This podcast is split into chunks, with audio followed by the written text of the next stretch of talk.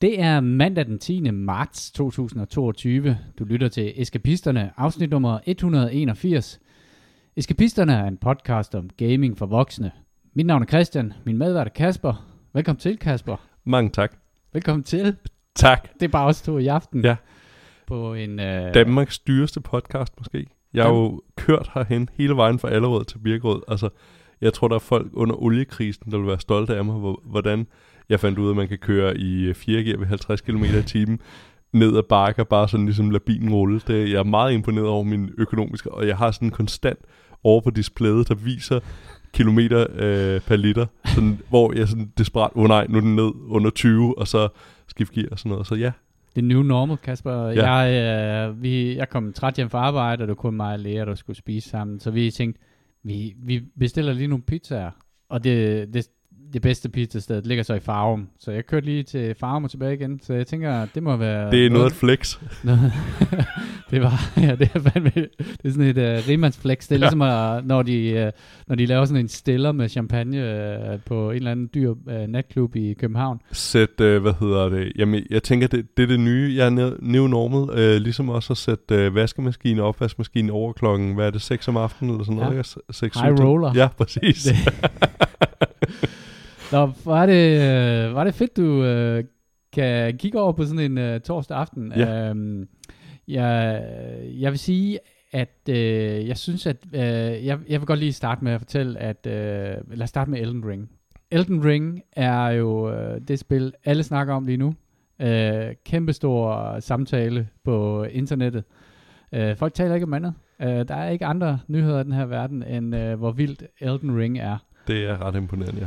Øh, jeg vil sige, at øh, Jule, han, gav, han har jo givet os 0% chance øh, for at gennemføre det her spil her. Han har sat en øh, middag på højkant. Han har ovenikøbet opgraderet sit øh, løfte, at hvis vi gennemfører øh, Elden Ring, så giver han ikke blot en middag til os to, men også øh, med påhæng. Så, så han sætter jo virkelig trumf på der. Han tror ikke på os. Jamen, jeg, jeg, jeg, jo, hvad hedder det, jeg tænker, jeg har ikke tænkt mig at indløse det for hurtigt, fordi altså, jeg kan bedre lide, øh, hvad hedder det, efterårsmenuen på Geranium og Noma, i stedet for, hvad hedder det, forårs- eller sommermenuen. Ja, og han sagde jo også, at vi havde indtil vi øh, gik på pension til Ja, at gøre så det, så, så man kan sige, det er jo sådan noget, hvor man kan, altså, man snakker om, at forventningsglæde er den største. præcis. Jeg vil sige, jeg gik jo, øh, jeg, er- jeg har, um, jeg har sat mig selv lidt, øh, hvad skal man sige, jeg har givet mig selv benspænd i forhold til Elden Ring, øh, fordi at, øh, jeg vil sige, jeg har øh, til dags dato øh, brugt 2500 kroner på Elden Ring. Ja, fortæl. Og, og det, det gjorde jeg, fordi at øh, jeg havde faktisk købt det på, øh, på Steam. Ja. Og så kom vi til at snakke om, det var faktisk øh, Jule, der fødte den idé, at øh, der var et eller andet om øh, med det der med at spille, øh, spille øh, Elden Ring på en konsol. mm. Øh, fordi det er tydeligvis et spil, som er lavet til at spille på en controller, og, og øh, Hvil- Hvilket er lidt sjovt, fordi menusystemet skriger jo nærmest mus og tastatur, altså hvor, hvor mm, hvad ja, hedder det det, rigtigt. hvor ja. ikke øh, controllervenligt det er. Mm. Øh, så det, det er faktisk lidt sjovt netop lige præcis på det punkt, at der, der føles det som, det er meget ikke...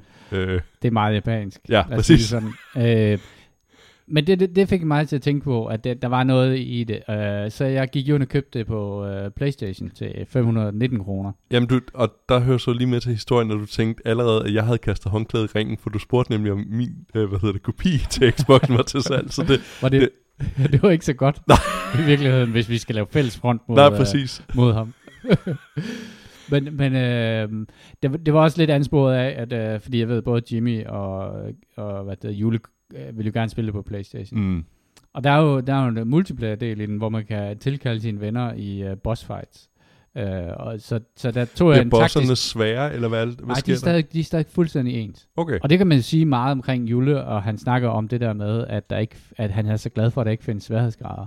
Ja. Men der findes jo tydeligvis måder at justere sværhedsgraden på. Jamen det var også sådan, som jeg læste det, øhm, hvad hedder det, fordi jeg fandt, har jo fundet guides og så videre, altså det, det er jo blevet en helt, hvad kan man sige, ting derhjemme, at, at jeg skal gennemføre det, fordi at øh, konen blev lige pludselig meget investeret i det, da, da jeg sagde, der også var høj. Der var Midter en på. Ja. Måske hun skal hjælpe lidt. Ja, præcis. Øhm, men der var jo mange omkring, hvad for et build du vælger, og så videre, altså hvad der gør det nemmere spillet. Altså Mm. så der er jo mange ting, virker det som, at altså, det er jo nærmest bliver for nemt at gennemføre på en eller anden altså, måde, tænker jeg. Ja, ja, men det er det, vi bliver også nødt til ligesom at, altså han skal ligesom føle, at han er tvunget til at give den der middag Ja, der. præcis. Altså det skal ikke være sådan, at vi finder en masse videoer om, hvordan man cheeser de Nej, nej, nej, nej, nej. Jeg har nogle tips senere, Ja. ja. som vi, vi kan snakke om. øh, men så er vi oppe på, at jeg har brugt 1000 kroner. Ja. Øh, det jeg så gjorde, det var, at jeg installerede jo øh, Elden Ring på Playstation, øh, og så satte jeg mig jo godt til rette i min øh, øreklapstol der, og tænkte, okay, jeg har, jeg har mit helt nye øh, fjernsyn, det ser fucking godt ud, men øh, jeg mangler, jeg har ikke noget headset. Øh, og så, øh, jeg har jo tonsvis af headsets. Men, øh, men af en eller anden grund har jeg ikke nogen, jeg har et gammelt headset, som virker på Playstation, det kræver, at jeg ligesom slæber sådan en dongle rundt, og den ene, øh, hvad hedder det, øremuff, den er ved at falde af. Så jeg overbeviste mig selv om, at hvis jeg sådan virkelig skulle sætte øh, stolen for døren i forhold til at gennemføre det her spil her, så øh, ville det måske være en god idé at investere yderligere i, øh, i noget udstyr. Så jeg brugte lige 1.500 kroner på øh, SteelSeries øh, PlayStation 5 headset. Som Nu, nu, nu vil jeg citere nogle øh, reklamefolk, der lavede et øh, slogan for Nike, Just Do It. øh, man skal også passe på, at man ikke ender ud i den der, det der med, at man vil lave et eller andet, ligesom noget mad, eller sådan noget, hvor man ender med at købe så meget udstyr, frem for bare faktisk at gå i gang med at, at, at lave det, ikke også? Ja, ja men jeg ved, jeg ved det godt. Ja. Øh, og jeg tror også, at... Øh, jeg tror bare, det var også et køb, som var båret af noget selvmedlidenhed. Ja. noget. Det kommer jeg aldrig videre med det. Så, men, øh, men, øh, men, det, men det er det, der er... Og nu, det er ikke fordi, at øh, desværre, at, Steel Series øh, sponsorerer ikke den her podcast her, men, Desværre. men det er de eneste, det eneste headset, som jeg kan have på i mange timer ad gangen, uden at få sindssygt ondt i ørerne. Og, og det, Det, det jeg- du sagde, der var gået i stykker, var det det der, du havde der, hvor man kunne switche mellem øh, de forskellige, det du gik rundt med nærmest konstant på et tidspunkt, det der også skulle sidde til PC. Det Øh, der, ja, hvor der var en sådan lille... Øh, der er det her, ja, som er som jeg sidder og holder op her i den her podcast her, men det er et sort uh, SteelSeries headset, og det kan man godt slutte til en Playstation. Okay, Men fordi det var det, man ikke kunne sætte til Xboxen nemlig, fordi det var, jeg var Ja. meget betaget af det. Især det med, at der ligesom var en control-enhed med, hvor du kunne justere på den. Øh, den der, yes, ja, øh, den der lille det en kasse der. fantastisk radio. Ja. Øh, men der er en sådan lille kontrolboks med, hvor man lige kan skifte mellem de forskellige input. Ja. Og jeg synes, det så så fedt ud. Ja. Men af en eller anden grund, så virker det ikke til Xboxen. Øh, jeg tror næsten, Jimmy nåede at købe det, inden, eller også fik han, prøvede han det lige, inden han gik ud og købte Ja. Mm, til, til Xboxen. ja, det kan godt være. Han valg, jeg tror, han valgte et eller andet skrammel. Det skal man aldrig Ja. gøre. For det kommer bare til at købe det skrammel, og Ja. så er det dyre. Ja, bagefter. præcis. Det er sådan en, uh, en lektie, som en, uh, en mand, Jamen- der nærmer sig 50 år, kan videregive til alle dem, uh, som og lytter. Jamen, jeg, jeg lærte det, fordi min, min far kører altid øh, ting fra Lidl, eller alle de, alle de der billige produkter. Og mængden af, hvad kan man sige, øh, elkedler, han har købt. For det første er der masser af de gange, hvor man brænder sig på dem, fordi at de ikke er ordentligt afskærmet. Men der gik jeg ud og bare købte en Bosch Siemens øh, ting til, hvad jeg tror har været kostet mindre end de 4-5 stykker, han ligesom har, Ja. har udtjent. Og det har jeg gjort med mange, rigtig Det- mange ting, og jeg er faktisk rigtig glad for det, fordi så får man noget udstyr, der bare er rigtig, rigtig godt, og som man rent faktisk er glad for at bruge, frem for det der, hvor man sidder og tænker, ej, jeg skulle lige have smidt 100 kroner mere, ikke også? Det som er, øh, jeg tror det hedder SteelSeries 7P Pro, øh, det headset jeg har købt, og det er, øh, mit gamle headset er en af de ting, som jeg gør, og jeg er rigtig glad for det, det er, at det er, har Bluetooth i sig, sådan at øh, du kan parre din telefon med det. Øh, og det gør, at øh, du kan tage et telefonopkald, mens du sidder og spiller, og så skruer det automatisk til lyden, og sådan noget. Det er super godt. Det, Men- det synes jeg ikke fungerede helt særlig godt med det der, jeg tror også Lea har det der Turtle Beats der, der Ja. har jeg sådan, der slog jeg Bluetoothen fra, fordi at det lige pludselig var der nogle ting, jeg ikke længere kunne, eller sådan Mm. noget, men Okay. det kan godt være, det er blevet bedre med en firmware-opgradering. Jeg vil sige, det er også noget, der virker som om, at det er sådan en, øh, en, øh, en viden, de har tabt lidt inde hos uh, SteelSeries, fordi det, som de har gjort, det er, at der følger sådan en dongle med. Carsten nede fra Øh, produktion sagde op for et par år siden. Den, men det er noget med, at den, at den dongle, uh, det der, der er det store salgsargument med det, det er, at den er altid parret, dit headset er altid parret med den dongle, mm, så du kan sådan set putte din PC, så kan du putte din telefon, så kan du sidde nede i metroen i København med dit øh, øh, hvad hedder, kæmpe store headset og lytte til fed musik. nu er det ikke, fordi jeg skal shame Øh. folk, men det ser virkelig, virkelig dumt ud, når folk, folk render rundt med noget, der tydeligvis er gamer-headset til deres, øh, hvad hedder det, telefoner. Jeg ved ikke, jeg tror bare, det er et spørgsmål, om der er sådan en tipping point der. Ja. Ja. Der er sådan et tipping point i forhold til, øh, på et eller andet tidspunkt, så holder folk op med at lægge mærke til det. For mig er det, at, øh, hvad hedder det, det er det samme som hvis du gik rundt med bæltetast til din telefon. Eller de der Igen, der er tipping Ja. point. Bluetooth, øh, hvad hedder det, headset, du kun har det siddende i det ene øre. Det, Hov, hov, det er min arbejdsdag. men, men, men det, som jeg så fandt ud af, det var, at det, uh, det headset, som de så har lanceret der, det brugte ikke uh, Bluetooth, det brugte noget andet. Og så slog jeg op på sådan nogle forumer og sådan, uh, ligesom søgte, hvorfor har det her headset ikke Bluetooth? Ah, men det er fordi, de bruger, jeg kan ikke huske, hvad det hedder, men det giver en meget, meget bedre lydkvalitet. Men det betyder jo så, at den måde, som når jeg sidder og spiller, så kan jeg jo godt lide at sidde og sludre på, øhm, på Discord. Ja. Og på mit, øh, hvad hedder det, Xbox headset, som også er et SteelSeries headset, som har Bluetooth. Der mixer den lyden fra, hvis jeg så logger ind på min telefon på Discord, så mixer den den med game-lyden. okay, det er fandme smart. Det er nemlig skidesmart. Ja. Det var det, jeg tænkte, jamen, så gør jeg det samme med det her. Men det kan man så ikke. Så det, jeg har gjort, det er, at jeg har taget mit, øh, hvad hedder det, øh, mit øh, almindelige øh, headset, som jeg konstant har hængende rundt om halsen, øh, øh, og øh, så propper jeg det ind under headsettet, hvor jeg sidder og hører spillet, så jeg kan snakke med jer på Discord. Fordi der er stadigvæk ikke nogen, øh, der har fundet ud af at øh, lave en Discord-app til hverken Playstation eller Xbox. Det er vildt imponerende, ja.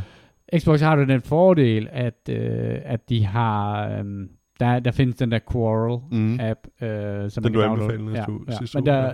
Der er Sonys øh, system bare et mere lukket system, så der kan man ikke downloade øh, den type apps der. Så skal man gå ind på hjemmesiden, og det er sådan noget frygteligt noget. Det er lidt sjovt, at man gør det på den måde, fordi jeg tænker netop sådan noget som det, tager jo ikke noget af noget af Sony. Øh, altså, de taber ikke noget ved at lave en app øh, i den stil, fordi det gør bare, at du kan være mere social, når du sidder og spiller. Medmindre man selvfølgelig... Ja, man vil selvfølgelig vil tvinge folk til at bruge det der deres... Altså, men ikke, altså, hvad, hvad giver det, at der, der går ikke noget af dem, at folk kan sidde, der også sidder og spiller et PC-spil, at man kan sidde og snakke med sine venner. Det er jo det, jeg tænker, det er i hvert fald det, der fik mig til at spille Rocket League i en lang længere periode, det der man lige siger, åh, tag lige en kamp mere, eller sådan noget. Mm. Jeg kan, jeg kan virkelig ikke forstå, hvad fanden, hvorfor man ikke... Så laver en exception lige til det, og tænker, okay, nu sørger vi lige for, at det her kan komme til at virke ja. Ja. på vores... Øh, Og, og man kan sige, i en verden, hvor at uh, Sony, uh, som er jo et japansk firma, der med, der med ultra konservativt, trods alt er begyndt at udgive deres spil på, på PC, uh, Ja. og der kommer flere og flere sådan cross-platform progression, eller cross-platform play uh, spil, så virker det som et lidt uh, mærkeligt sted at ligesom sige sådan, nej, men vi vil stadigvæk gerne have, at vores, uh, dem, der ejer vores uh, konsol, de kun kan tale sammen igennem vores uh, voice-app. Jamen, og det, og det, det virker ikke fjollet, når man tænker på, at øh, Microsoft jo har øh, kvæg Windows, øh, men også har Xboxen, at der er jo noget cross i form af det, der, hvad øh, Game, Xbox Game, øh, Game Passet, ja. ja. Ja, ja, at du faktisk kan sidde og snakke med nogle spillere på PC. Altså, så, så vil jeg da sidde og tænke, altså, så skal man eddermame tro meget på sit produkt og tænke, ah, det har folk ikke behov for at kunne sidde og snakke med andre. Altså, det, det synes jeg er en lidt sjov øh, strategi. Altså, øh, hvis jeg havde en hotline til Sony og, eller Microsoft, så vil jeg sige, at det næste, det I skal gøre for virkelig at gøre jeres konsol fed, så er det, at I skal købe øh, Discord. Ja. Og så betale det, det nu end måtte koste, ikke? Jamen var altså- det ikke der, hvor at Discord havde sagt nej til at blive købt af Microsoft på et eller andet tidspunkt? Jo. Ja. Men det er jo nok, altså, men, men så burde man så overgive sig og så lave Ja. den der app der. Ja, og så præcis. ligesom sige, prøv at høre, vi kommer ikke til at vinde det her marked her. Discord sidder bare på det, og, og selvfølgelig vil det jo forøge værdien af Discord. Det er der ikke nogen tvivl om, og det vil, det vil udvande mængden af folk, som uh, bruger det, men man, man er bare allerede nu i sådan en situation, hvor at, at uh, Discord er bare der, hvor spillere er. Ja. Uh, så, så enten køb lortet, eller, eller brug det. Ja, præcis. Øh, nå, nok om øh, det strategi. Øh, vi, vi vil nok ikke øh, modtager nok ikke et øh, jobtilbud fra hverken Sony eller Microsoft. Men øh, Elden Ring, øh, tungt investeret i det. Øh, jeg har spillet det øh, i den her uge her, og det har været mest sådan noget, når man kom... Jeg har ikke haft sådan den der lange, du ved, store øh, periode, hvor jeg har brugt helt vildt lang tid på at komme ind i det. Men jeg synes dog, at jeg har nået øh, et, et, et stykke ind i det. Øh, At nu, nu, jeg har jo spillet, jeg, jeg har en, et meget, meget stort ankepunkt, som jeg måske vil starte med, øhm, som jeg synes er virkelig, virkelig frustrerende. Det er, at øhm, jeg ikke kan pause spillet. Øhm, så har jeg løsning til dig. okay, det er at tage strømmen fra Jeg den. nej, Nej, nej. okay, hvad? Den måde, du pauser Elden Ring på, Ja. det er, at øh, du ved godt, du kan gå ind i dit inventory-system. Ja. Øh, og når du er inde i dit inventory-system, så kan du, øh, så er der Gå sådan ned en, i system og gå over fire skridt til siden og trykke, øh, ja, ja, der er sådan en, der er sådan en øh, help-menu, Ja. som øh, hjælper, hvad hedder det, når du er inde i inventory, hvor du ligesom kan få nogle øh, tips i forhold til dine Ja. stats og alt muligt andet. Der, på, øh, på, øh, på Playstation, der mener jeg, du trykker på den store touchpad Ja. i midten, og jeg ved ikke lige, hvad den knap er. ja, jeg kan finde ud af. Det pauser spillet. Det er Okay. seks, seks tastetryk, og så er du pause.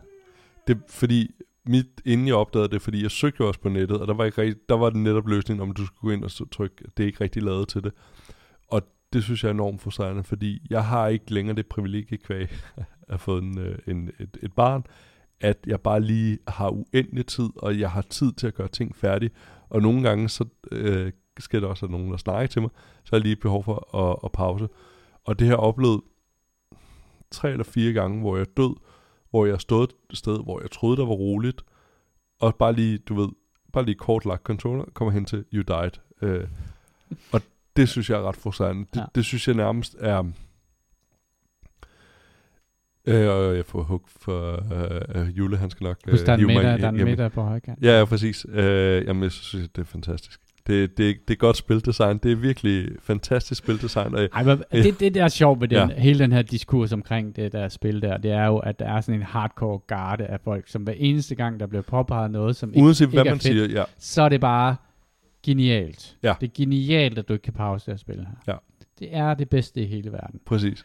Øh, og det er det jo åbenlyst ikke. Nej. Altså, så jeg tror godt, at vi to kan have en, som måske de eneste mennesker, kan have en nuanceret debat om det her, Ja. og godt sige, prøv at der er noget, der er lort i det Ja. her spil her. Det gør ikke, at jeg måske synes, at hele spillet er lort, men, Nej. men hvorfor Præcis. er det, at, øh, at du ikke kan pause spillet? Altså, vi er ikke alle sammen sådan nogen, der, der kan rulle Nej, der gardinerne for Ja, ja, uge, præcis. og så ellers bare gå i gang. Ja. Øhm, og, og det, jeg, jeg vil sige, at der er sådan nogle... Øhm, Det er underligt, fordi jeg synes, at jeg synes, det er interessant at have, at man har valgt, okay, man spiller der på den der hardcore core måde agtig eller ligesom faktisk gamle computerspil, fordi jeg, jeg tog øh, de gamle Commander Keen-spil op for nyligt. De er sindssygt svære, de spil. de er faktisk sværere. vanvittigt svære. Men de er så gamle tilbage. Man må godt tage nogle ting, hvor at det giver, altså, det virker nogle gange som en lidt underlig stiløvelse på en eller anden måde, og man møder ligesom, hvis man ikke synes, at alt Lars von Trier er det mest geniale, når man går på film og medievidenskab, så kan man godt forvente at hø- høre en masse, det gjorde jeg. Øh, vi, vi var hele bordet rundt, hvor folk skulle fortælle om, hvad de øh, synes var deres yndlingsfilm, og se, se alt fra David Lynch hele vejen indtil vi kom til mig, hvor jeg sagde, at min yndlingsfilm, det er postapokalyptiske film og Arnolds 80'er, start 90'er film. Du skulle se blikkene, jeg fik. Ikke? Ja, præcis. Men det sjove er jo, at det kunne jeg jo sagtens, hvad hedder det, jeg kan godt forsvare, hvorfor det er, jeg godt kan lide, men jeg kan også godt lide noget andet. Jeg kan godt lide nogle af David Lynch ting, men jeg synes også, der er en masse af, af det, jeg ikke synes er særlig godt. Og jeg synes ikke, der er noget behov. Du må godt, bare fordi, at det er lavet et eller andet andet sted, og det, man kan se det i et spil som, øh, lad os sige et eller andet, øh, øh, League, of, øh, League of Legends eller Fortnite, at de gør en ting der, så må man godt låne noget mekanik, som rent faktisk gør spiloplevelsen bedre. Det, det tager jo ikke noget ud af sværhedsgraden i spillet, at rent faktisk kan få lov til at pause det og lige, du ved, breathe det, men der, så er der jo selvfølgelig, så kan man jo argumentere, og det vil så ikke støde hårdt med mennesker, der vil så sige, jamen så er det jo ikke så om, du er der virkelig i spillet, fordi du kan jo ikke pause virkeligheden. Nej, men øh, jeg styrer heller ikke virkeligheden ved at sidde og spille på en controller. Altså man, man kan hele tiden abstrahere de der ting, og nu, nu ved jeg godt, at jeg lægger ord i munden på folk, der, der sikkert sidder og banner over og svogler over det. Men lige præcis de sy- ting, synes jeg, at jamen, jo, jeg kan godt forstå, at øh, men det er netop det føles igen som, at øh, okay, men hvis jeg ikke er dem der, der fuldstændig kan lukke mig inde i øh, på uger og sidde og spille det her, om så, så er det ikke for dig, så, så, så er din øh, mening ikke værdig. Altså sådan, at Der det er en synes er hård, ja. garde, men der er samtidig også noget lige præcis ved, ved Elden Ring, øh, som når ud til et langt, langt bredere publikum, end de nogensinde har gjort før. Ja. Øh, og en del af mystikken omkring det her spil her, øh, det vil jeg godt give dem, det ligger også i den der lidt øh, øh, mystiske måde at styre karakteren på. Den der lidt øh, ugennemskuelige måde at legne m- sindssyge mængder af stats op, uden at der er nogen forklaring på, hvad, hvad, hvad de der tal i parenteser betyder. Uden at der er nogen, sådan, uden at du kan gå ind og tooltippe dig på det der er en samtale omkring det her spil, hvor at man bliver tvunget til at tale med andre mennesker. Øh, og jeg har brugt rigtig meget nu at, at sidde der, og det, igen øh, var det vigtigt for mig at være på Discorden, øh, mens at jeg spillede det her spil, fordi så kunne gamle smølf sidde og hjælpe mig med nogle ting. Og, og det gør, at der er en samtale omkring, jamen, hvad gør man så, hvis man gør det her? Eller hvad, hvad sker der, hvis man gør det her? Det, det føles lidt som, altså, da man spillede spil i ja, ja. gamle dage, da jeg var lille, hvor at, når man, for eksempel, øh, og jeg tror, jeg oplevede det i et andet spil også her for nyligt, når der var en kode øh, til en eller anden ting, jeg skulle igennem, eller et eller andet, en, en bankboks, eller jeg kan ikke huske, hvad fanden det var. Og så den før i tiden, eller da jeg var lille, som jo øh, mange år siden efterhånden, øh, der skulle jeg skrive det ned på et stykke papir, fordi det blev ikke gentaget nogen steder. Det var, jeg så det der, og det, det er jo netop, altså det Elden Ring kan, det er jo netop det der at vi kan sidde og have en samtale om, der er hele det der meta omkring det, øh, og sidde og spille spillet, fordi at det tvinger mig til, at jeg rent faktisk, når der er ikke et eller andet, øh, jeg kan ikke slå hjernen fra, jeg er nødt til at bruge min hjerne også på at huske en eller anden lille ting, der bliver nævnt. Mm. Øhm, og jeg kan godt se det også i forhold til, fordi det er en anden ting, jeg vil spørge om. Jeg ved ikke rigtig, hvad jeg skal i det her spil. Altså, mine waypoints eller noget. Jeg har, jeg har ikke noget. Øhm, og der, der så jeg også en øh, diskussion inde på den der Play of Games der, hvor der var så en, der, der øh, sagde, når vi stadig Ubisoft-spil, så, så var der markeret 17 forskellige på en hot.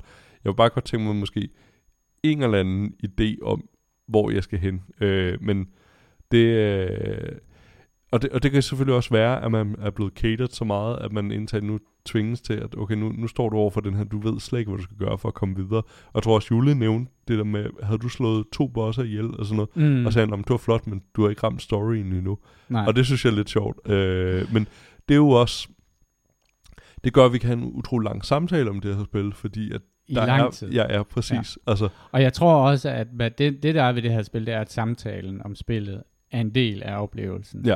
Det er en del af oplevelsen, det der med, at du går øh, ind i det her, den her meget, meget ugennemskuelige verden, øh, hvor at der er utrolig mange ting, som der er tænkt over ja. inde i spillet. Øh, så, så det er helt sindssygt, øh, så komplekst og så, øh, så omfattende den her verden er. Men der er ikke noget i spillet, der sådan peger dig hen mod, at her er der en skjult dør, eller her er der en særlig mekanik, der kun eksisterer i denne her lille situation her. Og det giver det en mystik, øh, som, som jeg synes, jeg har faktisk, som jeg faktisk har savnet i moderne computerspil. Ja. Så jeg er med på den der bevægelse væk fra øh, øh, 10.000 waypoints og et øh, kort og sådan noget ting. Og, og jeg vil sige, at jeg synes også, at det er jo ikke fordi, at FromSoft vi har et par hunde herinde, vil jeg bare lige sige, som sidder dernede. og Coco, din hund, øh, synes, at der er et eller andet, hun lige skal gøre opmærksom på. Men det er hyggeligt. Øhm, en af de ting, som jeg siger, det er, at FromSoft har jo ikke patent på, øh, på den måde at lave spil på. Øh, der, det minder mig rigtig meget om uh, Zelda, uh, Breath mm. of the Wild, ja, som, som, faktisk, ja. som laver rigtig mange af de samme ting. Og jeg tror faktisk, at, at og, jeg, og, det, og det synes jeg var et gennemført magisk spil. Ja. Og, og meget af den magi, den lå jo også i, at man at man ikke bare, at spillet ikke holdt dig så meget i hånden, at Nej. du blev simpelthen nødt til at være nysgerrig på, hvad der var på den anden side af den her bjergetop og sådan nogle ting. Det, det, det, det føles ned begyndt meget som det der, nogle af de allerførste spil, man spillede, synes jeg, hvor at netop det der, hvor du står fuldstændig, jeg, altså nogle af de første spil, jeg spillede, var jo, øhm, før jeg kunne engelsk, og så sad jeg bare der og prøvede at suge ind og fatte, hvad det var, der skete. Øhm, og, og det føles meget på den samme måde, og det, jeg tror også, det er det der med, at man skal lære, okay, det, nu skal jeg tilbage til den måde at spille på. Jeg har været overrasket over nogle af mine venner, jeg har snakket med, som ikke har spillet spil i særlig lang tid, eller ikke har spillet spil for nylig, og spiller meget få spil, men sådan lige pludselig sagde, når jeg skal spille Elden Ring, og sådan, okay, hvor kommer det fra? Så der er noget, det, det føles på en eller anden måde, som det at have gået i gang med Elden Ring, føles på en måde, som, okay, nu, nu er det blevet så mainstream på en eller anden måde, og ikke i forhold til, hvordan spillet er, men at det er noget så bredt ud, så det føles lidt på en måde, som man sidder med øh, den magiske uge i en sommer, øh, jeg kan ikke huske mange år siden det var, da Pokémon Go kom. den der helt specielle følelse, okay, men alle har faktisk en holdning til det her spil. Og jeg kan huske første gang, jeg stødte på FromSofts øh, spil, øh, jeg tror det var Dark Souls 1, øh, det var en, hvad hedder det, en ekskærestes øh, storebror, øhm, som det var, det var omkring jul, hvor han sagde, kan du ikke lige komme ind og prøve det her spil? Han har siddet lang tid og kæmpet med det, og sådan, hvad fanden er det her? Og det er så svært, og så når jeg dør, så ryger jeg rigtig langt tilbage, og sådan, hvad fanden er det her? Så der er et eller andet, der er den der med, øh, jeg tænker også, det er også et sjovt spil, hvis man sad altså, og havde tiden, øh, kunne sidde sammen en hel weekend, og sidde og skiftes til at holde controlleren, og være den der, okay, okay, nu klarede vi den fandme, eller prøve, okay, hvad med derovre, eller et eller andet, altså der, der er mm. noget, jeg, jeg kan virkelig godt mærke det der dragende, og det, det er også, hvad kan man sige, den, jeg holder stadig fast i det med, med pausen mangler, men jeg er ked af på en eller anden måde, at jeg ikke har tiden lige nu til at kunne gøre det, fordi det føles virkelig som et spil, jeg godt kunne bruge ret mange aftener sammen med en anden, og sidde fysisk sammen med, og sidde og, sidde og spille på den måde. Altså det, der er noget, jeg, jeg føler, der er en eller anden altså, eventyr, jeg kan komme med til på en eller anden måde. Altså det, det, det synes jeg er ret vildt ved det, at det kan jeg godt mærke ved det, hvorimod at hvis jeg føler op et eller andet Call of Duty osv., når man så kan slå hjernen fra med at blive underholdt på en anden måde. Her føles det som den der udforskning, og netop, så rigtig godt, du nævner det der med at sige Zelda Breath of the Wild, fordi det føles faktisk på samme måde sværere, ganske vist. Men der er den der udforskning, fordi Zelda Breath of the Wild var også bare sådan, okay, men du kommer herind, Nå, hvad skal jeg så? Der er den her helt store magiske verden, du kan udforske, og, og så udforsker du den, og hvad oplevelsen man får af den, er, er vidt forskelligt, øh, synes jeg. Øh, så og det, det tror jeg faktisk er derfor, at jeg synes, at det her det er et fedt spil. Ja. Og jeg tror også, at det der med, at du kan, du kan banke din hoved imod en eller anden boss, men du kan også bare gå en anden vej ja. og prøve noget andet. Øh, og udforskningsdelen, at den er der i, på en måde, som ikke er i Bloodborne, i hvert fald ikke i nær samme skala, ja. er, er noget af det, der gør, at jeg virkelig er draget til at komme tilbage, fordi at det er en smuk verden. Øh, mm. Den er virkelig, virkelig flot skruet sammen, og der er omtanke i en masse af de ting, de har lavet. Og, og hvad det, det kan man Den sige... føles som, hvad hedder det, øhm, jeg er ikke så vild med verden, men det er mere fordi, jeg kan, jeg kan ikke lide sådan verdener i forfald og så videre, men hvis jeg skal sammenligne det med noget, så er det det der swamp area, der er i Lord of the Rings, øh, en af dem. Altså det er den der meget dyster, øh, altså ting er i forfald på mange måder i, i det her. Øh, der er nogle af de første, jeg tror jeg stødt på, øh, øh, hvad hedder det, min kone Elisabeth bemærkede også det, hvor der kommer de her øh, to kæmper øh, gående, der trækker en vogn, og de er spidet igennem med et kæmpe øh, søm. Altså det er virkelig, det er vildt på så mange måder. Det er virkelig makabert, og øhm, ja, det, det, jeg, jeg synes det, men på samme måde, så synes jeg ikke, at det er ubehageligt som Bloodborne, som er, jeg synes var for dystert for mig til min smag. Det her er et eller andet, hvor jeg godt kan være i periferien af det, og det er stadig uhyggeligt, men øh, altså, jeg, jeg kan stadig godt nærme mig det på en eller anden måde jeg tænker, at, at der er jo mange verdener og sådan noget, som er smukt skruet sammen, men så har man da måske også, altså når jeg spillede øh, Valhalla, øh, for eksempel, øh, hvad hedder det? Assassin's Creed, Assassin's Creed ja. Valhalla, så bevægede jeg mig meget, meget hurtigt gennem den her verden her, fordi ja. det var ikke svært på nogen måder. Her er man ligesom tvunget, fordi det er så svært. Du skal hele tiden være opmærksom på, om du er i gang med at bevæge dig ind i et baghold, eller et eller andet den stil. Jamen du... også bare, hvis du bevæger dig ude for stien, fordi jeg tænker, ja. okay, men der er en eller anden derop, så bevæger jeg mig ikke op på stien, og så, så bevæger jeg mig i det der kantområde, men så er der kraftet med mig også en dag Du skal fucking hele tiden være opmærksom. Altså det, øh, det, det er noget, vidderligt noget andet end, end mange ting, og det, det er det, jeg kan sagtens forstå, og nu, nu er det nok også, at Julie har provokeret os, vil vi sige, at det jo, øh, hvad hedder det, med middagen, men det er, det er pirkende på en eller anden måde, altså man får lyst til, øh, det skal fandme ikke vinde over mig, det her, altså ja. Og så er der nogle ting, som igen vi snakker om der, at der er nogle metoder, du kan gøre det nemmere for dig selv. Jeg ved ikke, om du har noget til det med, at du kan kalde spirits frem. Nej, der er ikke øh, noget til. Jeg, jeg fandt den der ja, hesten den, med hornene. Ja, ja, hesten med hornene, men den, den er også virkelig god, fordi ja. der er rigtig meget combat for den der hest derude i open world, som er så meget nemmere, når du bare kan ride forbi og slå folk med, med dit svær, og så ride væk igen. Hvad, hvad, hvad spiller du egentlig for en klasse? Jeg spiller sådan en klassisk, øh, jeg, jeg tror han hedder Vagabond, men det er sådan en ridder med sword and board. Øh, Åh, det kan jeg ikke huske. Jeg tror faktisk, jeg lavede den om, fordi jeg var ikke sikker på, at jeg havde valgt en... tror jeg, vælger Samurai, eller... Samurai skulle være en god, øh, Ja. hvad der begynder Ja. øh, første gang gennemspilling. Men eller er også har der været Vagabond, Ja. øh, tror jeg. Jeg kan faktisk ikke huske, hvad jeg valgte af, af class.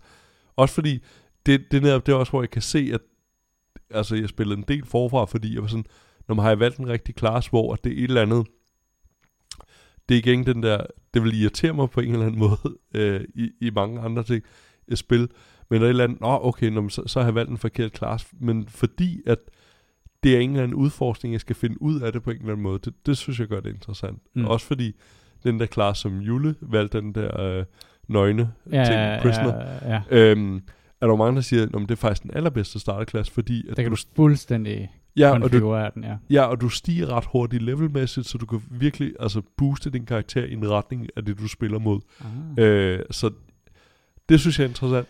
Der, altså, og så har vi slet ikke snakket om combat-systemet, og hvordan man øh, skifter mellem at have sit svær i en hånd, eller at, tage det i to hænder, og Nej, det, øh, det, alle de der, er taget, ja. der øh, hvordan øh, man bruger hvad det, de special skills, der er med dit våben, og hvorfor du kun kan bruge det, hvis du, har, hvis du ikke har noget i den anden hånd, og hvad det dit skjold, hvor du så godt kan bruge dit skjold til at parere, og du kan også øh, sætte sådan en, øh, en øh, Ashen of War på dit øh, skjold, sådan at det har no skill, og så kan du pludselig bruge dine specials på. Det er vanvittigt så dy- øh, dybt, det der combat-system, der er. Og igen vil jeg sige, sådan, det er en af de ting, hvor at jeg vil sidde og kede mig ihjel, hvis jeg skulle sidde og læse mig til det. Men det der med, at jeg har nogen i øret, som jeg sådan lige kan spørge, hvordan øh, jeg kom til, og pludselig har jeg mit, øh, mit øh, svær i, og holder det med begge hænder, og jeg giver tydeligvis mere skade. Jamen, det gør du, hvis du holder øh, trekant nede, og så trykker på right bumper. Så har du sværet i begge hænder, øh, og det giver 25% mere damage. Fat rolling, alle de der begreber der, som folk, der har spillet de her spil i, i lang tid, øh, kender alt til, øh, er jo sådan nogle ting, som jeg er i gang med at opdage lige nu, og jeg vil sige, at, at, at det er... Um, det er svært at huske, når man skal, når man skal slås, men jeg vil stadig sige, at jeg har nemmere ved at huske det, end hvis jeg skulle spille sådan nogle fighter games. Kender du det der med, at du... Det Ja, ja. er, tr- øh, Syv hvor- kombina- ja, tastekombinationer. XX, øh, trekant, øh, right bumper. det, det kan jeg slet ikke. Jeg, jeg tager passive skills i sådan nogle, og det var også, da jeg spillede Ja. øh, God of War, valgte jeg også sådan en masse passive skills. Mm. Øh, og jeg havde, når mit valg kun var mod active skills. Og når man så kunne lave den her combo, eller den her combo, fucking hader det. Altså det... Vi kommer til at snakke rigtig meget mere. Jeg tror, det bliver det nye uh, Battlefield uh, for mig. Uh, jeg kan ikke give nogen opdatering på, uh, hvad metaen er i Battlefield, for jeg har ikke spillet Battlefield, siden jeg satte mig ind uh, i lænestolen, og, uh, og så har jeg spillet Hvor, hvor meget 5. af det her, tror du, er, er pirket af, hvad hedder det, Jules? Øh, Jeg, jeg tror, Jule vil nok bryste sig af, at han bruger omvendt psykologi på os. Ja. Han får os til at spille det her spil, Ja. fordi han siger, at han har fundet ud af, at hvis han siger, at vi har 0% chance for at gennemføre, så, så vækker, han, øh, vækker han et eller andet i os. Men jeg vil sige, jeg, jeg, jeg tror faktisk, at det er mere spillets kvalitet, der Ja. får mig til at spille det. Øh, det er den der exploration, som jeg elsker i rigtig mange spil. Øh, det der med, at man kan ride ud et eller andet sted, og, og man kan levele op, og, man, og der er noget risikobetonet i det, men, men jeg vil også sige, at du kan godt game det der system der. hvor, hvor, ved du, hvor slemt det er, hvis jeg dør, og jeg ikke henter mine remains? Hvad, hvad, hvad har jeg tabt? Du har tabt de runes, som du havde øh, på det tidspunkt. Øh, og du kan, hvis du dør, så får du chancen for at lave et corpse run. Så kan du, hvis du kan nå derhen, hvor du er død, så kan du få alle dine runes tilbage igen. Men hvis du dør på vej derhen, så er det tabt. Ja. Øh, jeg hørte en historie om nogen, som havde tabt 5.000 runes ind i en øh, castle, og så skulle de tilbage og hente dem, og så var der kun 3.400 runes. Så hvad, hvad sker der her? Hvorfor får jeg ikke det hele igen? Der er en mekanik i spillet med, at der er sådan en tyv, der stjæler runes fra din, øh, kun ind i det der sted der, og du kan faktisk finde ham, øh, og det skal ikke spoile eller noget som helst, men, men det siger noget om, at der er sådan nogle bespoke mechanics i det her spil, som kun optræder i nogle særlige situationer og sådan noget. Men, men, men sådan generelt set, så kan du få he- alt det tilbage, du har tabt. Jeg, jeg forlod 4.000 øh, runes på gulvet, fordi jeg vidste, at jeg kunne bare ikke komme tilbage dertil. Sådan en rock giant, som slog mig ihjel, og, den, Ja. og bare turen derned var frygtelig. Øh, men så den, dem lå jeg simpelthen bare, så jeg sagde, okay, le, leve og lade leve, og så redde jeg lidt rundt og slog nogle øh, random monster og så havde jeg jo de point, jeg skulle bruge igen Ja, ja. til at level op. Ja.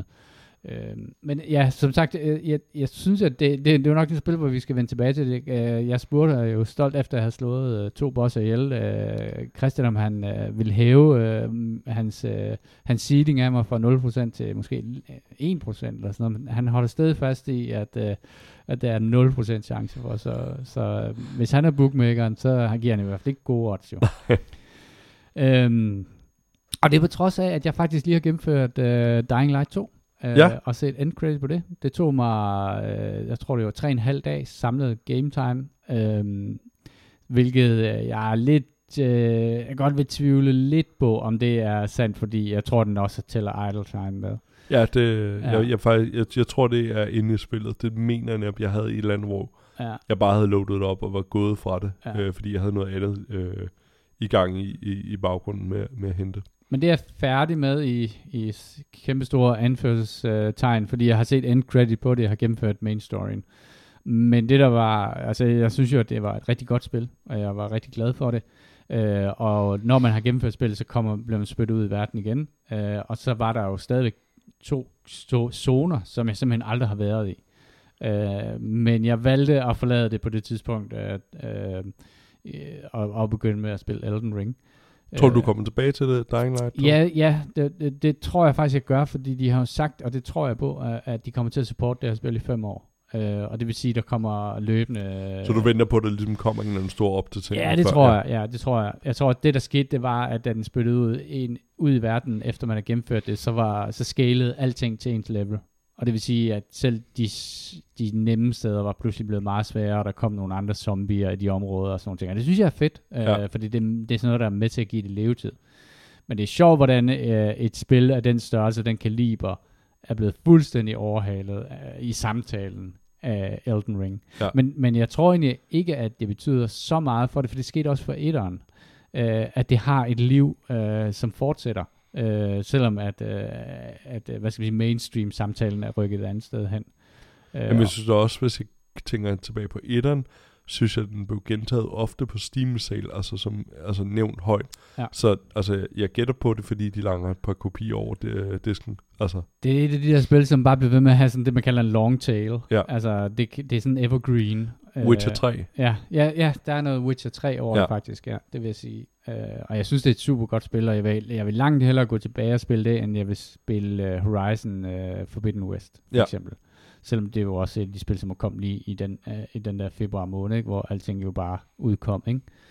Øhm, så, så ja, jeg har gennemført det, men det imponerede heller ikke Christian, øh, at jeg har gennemført det. Han ved heller ikke, hvad det er jo. Fordi han, han, han er bange for zombier eller noget, tror jeg. øhm, så, så hvad hedder det? Nu, nu, nu kaster jeg mig Elden Ring, og, det, og, det, og en af de grunde til, at jeg også vil spille det nu, var, at, at der er noget i, der er sgu noget i det der med at spille spil, mens alle snakker om det. Ja. Øh, fordi da, det, det, jeg gjorde i går, for eksempel, da jeg lagde mig ind i seng, det var, at jeg så lige på videoer om uh, ting, med, man skulle vide, hvis man begynder. Og en af de ting, som jeg ikke vidste, som jeg også lige vil videregive det her, det er, at du ved, der er de der potions, når man trykker pil ned, så skal man cykle igennem alt, man, man har. Men, jeg kommer til at bruge en potion.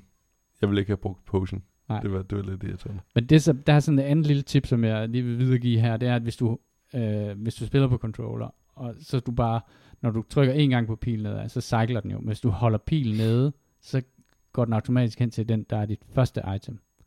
Og det kan være ret godt at vide, når du er en boss fight, og du lige skal have kastet en øh, mærkelig kniv efter nogen, og du også lige vil tage et eller andet, Øh, eller en eller anden mærkelig ting, du har fundet, og sådan noget, men, og nu skal du altså bare heal. Så kan du, hvis du har din healing potion i din første slot, så kan du bare holde øh, pilen ned, og så hammer den automatisk op, og så kan du heal med din, øh, med din, øh, med din healing potion. Så der er masser af sådan nogle tips og tricks og sådan nogle ting, og det synes jeg er, er ret fedt, at, at de har tænkt på det at de har tænkt på, at deres mærkelige arkaiske system, hvor du ikke kan pile fremad, men kun pile tilbage, at du rent faktisk kan gøre det der, men de skriver det ingen steder. Der er ingen, ingen øh, oplysninger om det noget sted. At det, at det, at det er lidt er sjovt sådan. på en eller anden måde, fordi hvor, hvorfor så have den der, at man rent faktisk kan gøre det, at man kan bare holde den inde og komme tilbage, hvor det sådan, Hvorfor så ikke bare give mig den? Men det kan ja. måske være den der Men det, ja, ja. exploration ja, af, det, det der, af systemet. Det, ja, det er bare sådan, ligesom, bare sådan en lille ting, de har tænkt på, men de har bare ikke sagt det til nogen. Det er sådan, du ved, det skal du så selv finde ud af. Og det, og det er det, der opstår i den der samtale omkring spil. Det er, det er alle de der mærkelige tips og tricks, så du kan parere alting. Øh, og der er nogle, jeg har set nogle videoer af nogle, den der boss der, som øh, Jule han siger, at jeg skal slå ihjel, øh, har jo set en slå ihjel, uden at miste et eneste hitpoint. Øh, Øh, og, men jeg vil, jeg vil stadig sige, at begræns dine søgninger, øh, når du spiller det her spil her. Fordi at det er faktisk en vigtig del af det, er, at du ikke bare øh, ved alting på forhånd. Det er en stor del af oplevelsen i det her spil, det, her, det er, at du selv udforsker det. Eller at du i samtale med nogle andre finder ud af det. Det er i hvert fald det, der jeg synes, at hvis det var, at jeg, jeg begynder at læse fra A til Z, hvordan jeg skulle gennemføre det her spil her, så ville det pludselig føles som arbejde, og ikke ja. som et eventyr.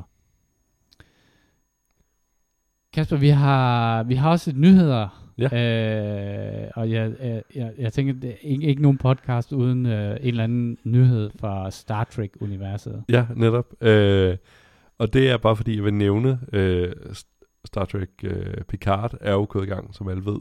Øh, det var den måde, folk fejrede min fødselsdag på. Øh, nogle to afsnit, der udkom i dag. Men uh, Star Trek Strange New Worlds, som er med Chris Pine øh, fra Star Trek-universet, har premiere den 5. maj på Paramount+. Plus. Det var bare lige en reminder om, hvad der snart kommer til alle de, de glade Star Trek-fans. Det var det. Chris Pine? Ja. Ingen idé om, hvem man er. det, det føles lidt som, øhm, at Star Trek har ramt muren. Nej, øh, men altså lidt ligesom i, hvad hedder det, øh, altså Star Wars-universet, hvor at der er så mange forskellige at fortælle sidehistorier om, så du rent faktisk skal have dyrket det en del, før at du ved, hvem de her forskellige personer er øh, i, i, i galleriet. Mm. Øh, og, og ja, Strange New World er, er nok et ret godt eksempel på det. Øh, som jo var, altså Chris Pine øh, er, hvad hedder det, ham der er kaptajn på skibet før, hvad hedder det, øh, James T. Kirk øh, er kaptajn. Så, ah, okay. Ja. Så er du med. Okay, så det er ikke skuespillerens navn? Nej. Nej, det er... Nej, undskyld. Øh, tror jeg, for Pike. Pike hedder den. Det er fordi, Chris jeg kom Pike. til... Ja, han, Captain Pike. Og nu fucker jeg fuldstændig op i det. Åh, oh, ja. skal, du have, skal du have en sekund til at google det? Ej, men, Chris. Ja, nej, Chris Pike. Ja, ej, nu, nu bliver jeg helt i tvivl, altså. Jamen, det er jo din... Pas på, du kommer til at slukke. Det, det, det er jo nu det er hele din troværdighed. Ja, jamen, præcis. det er godt, Christian ikke er her. han, vil have, nej, han, vil have, han havde været over mig med det samme, altså ingen no Han havde tyret rundt i sølet lige i øjeblikket, og, og virkelig udstillet din pinlige mangel på viden. Chris Pike, men det er også fordi, at så er der jo, hvad han hedder, ham der hedder Pine, Chris Pine. Er der ikke også ingen, der hedder Chris Pine? Det er, det ja, det gør du ikke nemmere af ham, der spiller, hvad hedder Chris det? Chris Pike. Nej, spiller James T. Kirk i de nye, hedder Chris Pine. og hvad hedder det, ham i serien uh, Strange New Worlds, hedder Chris Pike. Altså, karakteren hedder Chris Pike. Så det er det, der lige var et K og et N, der, der forvirrede mig. Jeg kan godt høre det, da jeg sagde et par gange, og sådan, og det er rimelig sikker på en anden en, men det er så også fordi, han så hedder Pike, ham der er i så nu, nu er alle glade.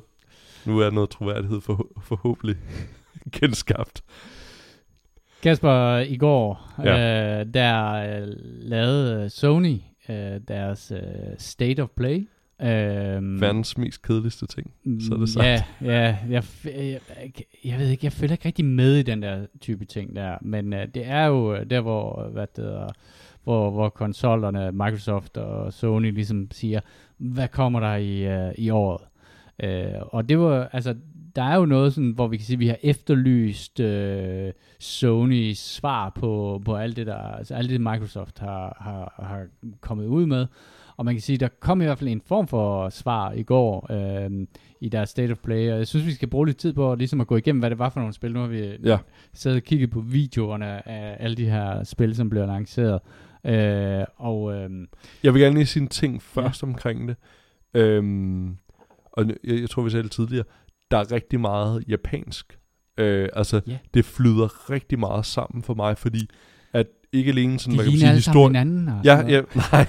Uh, historiefortællingen i dem er sådan meget og, og lukket på dem, og, ja. og hvordan gameplayet er, hvor jeg sådan, okay, det, jeg, jeg ved ikke, om jeg er gået videre til en ny trailer, eller hvad jeg er omkring det. Det var Øhm, faktisk også på et tidspunkt, hvor jeg så tænkte, er det her det samme spil, jeg lige har siddet og set en trailer? præcis. Men, men, øh, men det, det var en meget japansk øh, omgang. Ja. Øh, og og ind, det slog mig også det der med, sådan, Microsoft mangler et japansk studie Ja. øh, i, deres, øh, i deres portfolio. Øh, Ja. Fordi den fik med på, den gik fuld Japan Ja. i går. Øh, og man kan sige, så, så var der en masse spil, og, og nogle er jo selvfølgelig mere højprofileret end andre og sådan nogle ting, men, men det som er, øh, var et af de store sådan, uh, marquee uh, hvad det, titler, de viste, var et spil, der hed Ex, Exoprimal, som, uh, som handler om, uh, at du, uh, nu kører jeg bare videoen her, Ja. ja. som, at du tager sådan nogle Ja, exosuit på og bekæmper dinosaurer, som kommer ned fra Ja. rum. Jamen, jeg, jeg skrev en øh, note om det. World War D, Titanfall. Altså, det minder om en mix af World War C og så Titanfall-spillet, fordi at netop som du siger, øh, der plopper en masse, øh, hvad hedder det, dinosaurer ud fra et hul. Øh, En, di- en, en dimensional rift ja, hen over en storby. Og, og, og det ligner, øh, altså når man ser de der Raptors falde ud, så ligner det altså noget. Nå, så de her zombier i World War C. Ja, og samtidig så ligner det også nogen, der har siddet og lavet en for sjov spildemo, hvor de bare har kastet et eller andet ind. Øhm, og lad mig, lad mig sige, jeg, jeg er ikke helt fanget af den, fordi så kommer man op på et, et crew, der er på et skib, som øh, er en sådan øh, entourage af forskellige, øh, der ligesom skal, skal ud og bekæmpe det. Og så, så United vi, Colors of Benetton. ja, øhm, og så skal de ud og bekæmpe det her, og så, så laver de lidt sjov med det. The, the weather, uh, the Raptor forecast for tomorrow. Jeg, jeg fik lidt uh, sådan hovedpine af det, hvor jeg sådan, enten har jeg misset en eller anden joke, eller et eller andet. Og Det er meget campy. Ja. Det minder mig om, at der findes sådan et notorisk uh, B- eller C-klasse spil, som hedder Earth uh, Defense Force. Ja. Som basically er det samme. Okay, ja. Uh, bare utrolig dårlig grafik. Så det her, det minder mig om, om nogen, der har taget sådan og løftet det op i sådan Overwatch-kvalitet grafik, eller Anthem uh, med de der exosuits der, Ja. og så skal man ligesom slås med, uh, med de her hvad det, er, dinosaurer. Er det noget, som du tænker, det skal jeg da helt klart, det skal jeg da helt klart spille? Det er ikke en konsolsælger for mig. Lad mig sige det sådan. Nej, heller ikke mig. øh, så havde de øh, et, et spil, der hedder The Diofield Chronicle. Ja, der noterede jeg mig om, at øh, det lignede noget XCOM-like spil i en Final Fantasy setting. Og jeg vil faktisk sige, at på trods af det der meget japanske look, de der fuldstændig overdimensionerede rustninger og meget pænt hår og makeup og så videre, altså det klassiske øh, look på det, så synes jeg, det så lidt interessant ud, fordi at kampsystemet øh, minder meget om noget XCOM eller øh, Sådan Gears et, Tactics Øh, ja, det er eller sådan sådan et noget. turn-based. Ja. Øh, ja. Ja, og så har de Set også... op fra, ja. og ja, De, de bruger meget den der effekt, der hedder tilt shift. Ja. Øh, som mindede mig lidt om... Øh, der var sådan et spil, der hed Octopath Traveler. mm, som var sådan et øh, sådan semi 2D, men lavet sådan en lille smule mere som 3D. Det virker som om det er sådan en lille luksusudgave af Octopath uh, Ja. Traveler. Øh, det var et spil, hvor jeg også sådan, så jeg tænkte sådan, ah, det kan et eller andet, men det var også, jeg havde den her meget distinkte øh, japanske øh, fornemmelse over sig. Øh, så der var der Valkyrie Elysium, Valkyrie. som jeg synes lignede, øh, for det første igen, mange af de andre, øh, men øh, det så ikke særlig sådan PlayStation 5-agtigt ud. Jeg synes, grafikken var meget ringe i det. Øh, det ved jeg ikke, om det bare var Ja, mig. det var sådan lidt cel-shaded. Det, det minder mig lidt om, altså det er sådan, og det var en anden ting, jeg lå mærke til, mange af de her spil her, er sådan nogle open world combat øh, spil. Øh, jeg tænkte sådan lidt sådan, det er sådan lidt off-brand Elden Ring. Ja. Øh, en, en discount version af noget Elden Ring. Øh, har de samme sådan, øh, hvad det hedder, underlige sådan øh, douchede farve øh, scheme, så du spiller sådan en eventyr i en eller anden verden, og der er både noget open world, og der er noget dungeon øh, crawling i det og sådan nogle ting, men, men det, Det er rigtig nok, ret ikke særlig vellykket cel shading, vil jeg sige, fordi jeg kan godt se cel shading ting. Det, der er nemlig et andet spil længere nede, som også er cel shaded, øh, som jeg synes, øh, det der hedder JoJo's Bizarre Adventure All-Star Battle R. Øh, det synes jeg nemlig, det var noget lidt mere vellykket øh, cel shading. Øh, men det der, øh, hvad hedder det, Valkyrie Elysium, det er heller ikke en sælger for mig. Jeg, jeg tror måske heller ikke.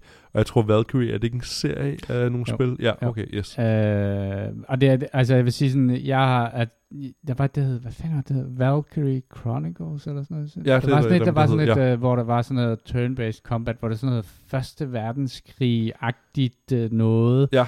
Som var, jeg, det havde en ret fed æstetik, jeg gennemførte det aldrig, øh, fordi at den der, imellem slagene var der den der utålige øh, japanske kawaii øh, øh, historie, som var sådan, at det var, de var, der var sådan en teenage øh, drama, Nå, ja, det kan jeg godt huske, fortalte om. Ja. øh, som jeg bare stod helt af på. Øh, og det er på trods af, at selve turn-based combat-delen faktisk var rigtig, rigtig fed og, og skide godt lavet. Så kommer der en expansion til uh, Returnal. ja, jeg tænker, at Jimmy er, er glad for den, og det bliver du også, fordi at øh, man kan spille co-op nu i det. Nemlig. Øh, Ascension hedder den. Noget Ja. med, at man skal op i et tårn. En Ja. etage ad gangen. Øh, det er bare mere øh, det samme, men nu med, med en, en, øh, en marker Ja. på, på slæb. Øh, det, det, er, det, det er dem der, der hedder Housemark, der har lavet det, Ja. øh, og som er et fin, en finsk udvikler, tror jeg. Øh, og jeg vil sige sådan, jeg tror, at øh, sådan som Jimmy ville jo nok synes, at det var, var gude fedt at få noget mere Returnal. Øh, det er jo kæmpe svært igen. Øh, lidt ligesom du ved, Dark Souls og Souls-likes og sådan nogle ting. Er det et af de der type spil der, hvor at det at gennemføre det er noget, du kan Tror du, man bliver bedre venner? Eller, Ja. ja. tror man bliver bedre venner, hvis den en fucker op der. Altså Sådan ikke hvis, det er din, mange gange. øh, ikke hvis det er din partner, Nej, nej. tror jeg. Så tror jeg måske, det kan være lidt farligt spil at sige, Ja. ja. skal, vi ikke, øh, skal vi ikke bruge den her lørdag på at gennemføre det her spil Præcis. sammen? Så tror jeg, man måske skal finde et andet spil. Men, men altså, det så godt ud, og det virkede som om, det var mere det samme. Øh, og jeg tænker, at øh, det er nok ikke helt dumt set at lave noget mere af det. Nej. Ghostwire Tokyo. Ja. Det er sådan et øh, spil, som mange har snakket om, og jeg har hørt titlen øh, nævnt flere gange, og jeg... Øh, Jeg bemærkede set omkring det. her video, jeg ved ikke, hvad det handler om. Nej, jeg, jeg bemærkede, at der var skruet godt op for cel shadingen i det. Det var stort set, hvad jeg havde om. Ja. Det er et eller andet, øh, hvad hedder det, um, hvad, hvad hedder det, sådan noget uh, Mysterious X-Files-agtigt noget, der, der sker en masse øh, overnaturlige ting. Øh, Øh, inde, i, inde i sådan en storby ja. øh, miljø. first person, øh, det ser ret imponerende ud, men jeg havde på fornemmelsen, da jeg sad og så det her, øh, at jeg ikke er vant til den historiefortælling, der er i mange japanske spil, fordi jeg, f- jeg kede mig under mange af de her trailer, fordi jeg var sådan, okay, hvad er det, der sker? Altså, jeg, hvor jeg ikke rigtig føler, at jeg, jeg, jeg føler mig ikke draget ind i det på en eller anden måde. Øhm, det så virkelig, virkelig imponerende ud, og jeg synes netop også, der havde været meget omtale af dem. Og det er dem, der også har lavet, hvad har de lavet? Øh, Evil Within, øh, tror jeg, dem, der har lavet før, og som også er sådan noget i, i den, Ah, ja, den stil. Der er noget horror Ja. over det. Øh, Og, og faktisk der, hvor at jeg sagde nej til spillet, det var da der var hende den japanske, øh, meget blege kvinde med sådan noget ulet hår med et et kæmpe smil på. Det var sådan, det behøvede jeg ikke øh, i det. Men det ser meget imponerende ud, sådan grafisk. Øh, men øh, det kan godt være, og, og det er igen, hvad man er vant til at blive formidlet, fordi hvis man ser trailer for, for gamle, for eksempel amerikanske film, øh, for eksempel ser traileren til øh, den første Star Wars film, så vil du sidde og tænke, det skal jeg aldrig på nogen måde se. Det, det er fuldstændig interessant. Så det handler også noget om, hvilken historiefortælling man er vant til at, at opleve, og det er derfor, jeg tror måske ikke bliver, bliver draget særlig meget af de trailer, og hvorfor de flyder sammen for mig, når jeg sidder og ser dem. Øh, fordi jeg ikke er vant til den historiefortælling, der er i for eksempel japanske øh, spil, eller japanske trailers. Øh, det, det tror jeg langt mere, det er. Øh, så det er lidt som, øh, at, at jeg er blevet taget ind på et meget fint museum, og jeg forstår intet af det, og så, så sidder jeg og kloger mig om det. Så var der et spil, hvor, hvor, hvor jeg tænkte sådan, har jeg set den her trailer før i en af de tidligere ja. videoer, det der hedder Forspoken, øh, som er et spil fra Square Enix, øh, som åbenbart har været under udvikling i rigtig lang tid. Igen et, øh, øh, igen et open world spil, og, og noget af det, som jeg lå mærke til, det er, at der er nogle øh, sekvenser i alle de her videoer, hvor man går hen og, øh, igennem sådan en kornmark, Ja, og så zoomer kameraet ud, og så er der vild combat. Men igen, Kornmark sådan- er ja. det nye i 2022. Det tror jeg. Og øh, det der med at løbe rundt i en open world, altså det, og, og lave combat øh, med forskellige monster typer, er sådan en... Det virker som om, at det er sådan en MMO-tankegang, øh, som det med, at man, man møder nogle forskellige monstre og sådan nogle ting. Men, øh, men, det, Men bare som single player. Ja, som singleplayer. Ja. Øh, så den der øh, ja, MMO-fornemmelse i et, et singleplayer-spil er sådan en af de ting, som siger, okay, det, der er noget, der, er sådan, der, der går igen i, i flere af de her spil her. Det ser sindssygt flot ud, øh, og igen kan man sige, at øh, barerne er jo bare blevet flyttet med de nye konsoller i forhold til, hvordan et spil ser ud. Øhm, og jeg, jeg er stadig i den der fase der, hvor jeg bare sådan bliver lidt imponeret over, at... Der er lidt Colossus over det på en, Ja, en det er der øh. Ja, boss det er der. Ja, øh, noterede mig faktisk omkring det. sådan nogle Øh, giants, ja. øh, man skal klatre op og ned af. Øh, men igen vil jeg sige sådan, hold da op, men, øh, men var jeg grebet? Sådan, jeg, var ikke sådan, jeg var ikke sådan vildt tiltrukket af det. Nej. Og det er det, jeg tænker med denne her, at er det fordi, at der ikke er sat meget mere at byde på, eller er det fordi traileren er dårlig, eller er det fordi de satser på, hvad kan man sige, et andet segment måske, med, øh, med, altså hvor at de er sådan, okay, vi bliver nødt til at have et eller andet unikt for os, ikke også? Øhm, fordi at jeg overrasker over, mange af de her er, føles meget ikke vestligt øh, på en eller anden måde, øh, i, i forhold til, hvad jeg synes, før jeg har set for, for Sony. Og igen, det kan også bare være trailer, der, der slet ikke er lavet til mig. Stranger of Paradise Final Fantasy Origin. Også et spil, som, øh, hvor jeg bare Endelig tænkte, kan du forstå ja, der historien i Final- igen, Ja. øh, og noget open world, og noget, noget Final Fantasy, som jeg, som jeg jo aldrig rigtig har, har kommet ind i. Altså, jeg har forsøgt øh, at spille den der Final Fantasy remake, øh, som kom til Playstation for ikke så lang tid siden. Jeg ved ikke, hvad det er for en. Men er Final Fantasy 18 ikke bare ret 22. forvirrende? Det er mega forvirrende. Ja. Og jeg kan ikke komme igennem til det. Og sådan, jeg Men nu kan, tænker, du, nu kan du forstå den. Det er origin Nå, det story. er origin story, Ja, yes. Øhm, så kom der et spil, som, hed, som er et... øh, ja, der free-to-play. tænker jeg på dig. Tænkte du på mig, og tænkte du, øh, tænkte tænk- du også lidt over den musik, der var i den trailer? Øh, Som jo tydeligvis var sådan noget Ibiza-musik. Nu prøver jeg lige at se, om jeg kan fange det her på... Øh, Læg mærke til den her musik her, og så tænkte du, er på Ibiza. Ej, jeg har hørt den uden øh, lyd. Fordi nogle af de der, det fanger bare Atlas' opmærksomhed med det samme, når jeg... Hvad hedder det? Det er det mest sindssyge. Det, jeg, jeg kender ikke så meget til Gundam-universet, men det er sådan nogle robotter. Det er sådan nogle kamprobotter, og det har en lang og global Jeg skrev øh, grimt MechWarrior øh, first person shooter. Ja. Øh, det ser ud til, at der er fart på, og jeg hørte det uden øh, musikken, og så med musikken, så kan jeg sige, der er med fart på. Men en ting, jeg bemærker omkring det, det er sådan exceptionelt grimt. Det virker som, at, øh, hvad hedder det, at øh, texturesne ikke er blevet baked, eller et eller andet. Det virker som, der er et eller andet, det ligner en alfa-version, eller et eller andet. Der er noget, der ser helt off ud med, med teksturerne på det, når man ser spillet øh, in-game. Det ser, ja, det, det bemærkede jeg i hvert fald omkring det. Men nu, den der musik der, øh, den det, tiltaler mig i- lidt. Der er gang i. Ibiza. Ja, Og det, og, og det er... Jeg, jeg tror, det her kan blive et hit. Jeg, t- Ja. jeg, tror, jeg tror på det. Der er noget Rocket uh, Arena uh, Star Combat uh, over det, og grafikken er, er jo, uh, som den er. Jeg tror, det betyder, at den kan køre på en kartoffel. Uh, jeg, tror, jeg, tror, jeg tror, Gundam uh, kan blive mega stort. Uh, det, det kan jeg faktisk godt se. Særligt hvis man er til sådan noget dance, ja. Ibiza dance musik. Øh, så Teenage Mutant Turtles, hvis du er vild med dem, så kan du købe hele samlingen af alle Teenage Mutant uh, Turtles spil. Jeg ved ikke, hvor mange der er. Det, der er ret mange, 17, og det er 18 en genudgivelse af en masse sidescrolling og Street Fighter-agtige spil. Der er ikke rigtig så meget mere at sige om det. Øh, Øh, så er vi også ved at nå, øh, hvad skal man sige, ned i bunden af tønden øh, nu her. Øh, Ja. Gigabash øh, er et... Øh, det tror jeg kunne være et sjovt co-op-spil, hvis man sad i, en, i et sofa-co-op øh, Du- til, hvad hedder det... Øh, du er sådan nogle øh, kæmpe monster, der slås øh, ind i en storby. Eller Ja. noget af den Godzilla og venner har det sjovt. Ja, det tror jeg også, man kan karakterisere det som.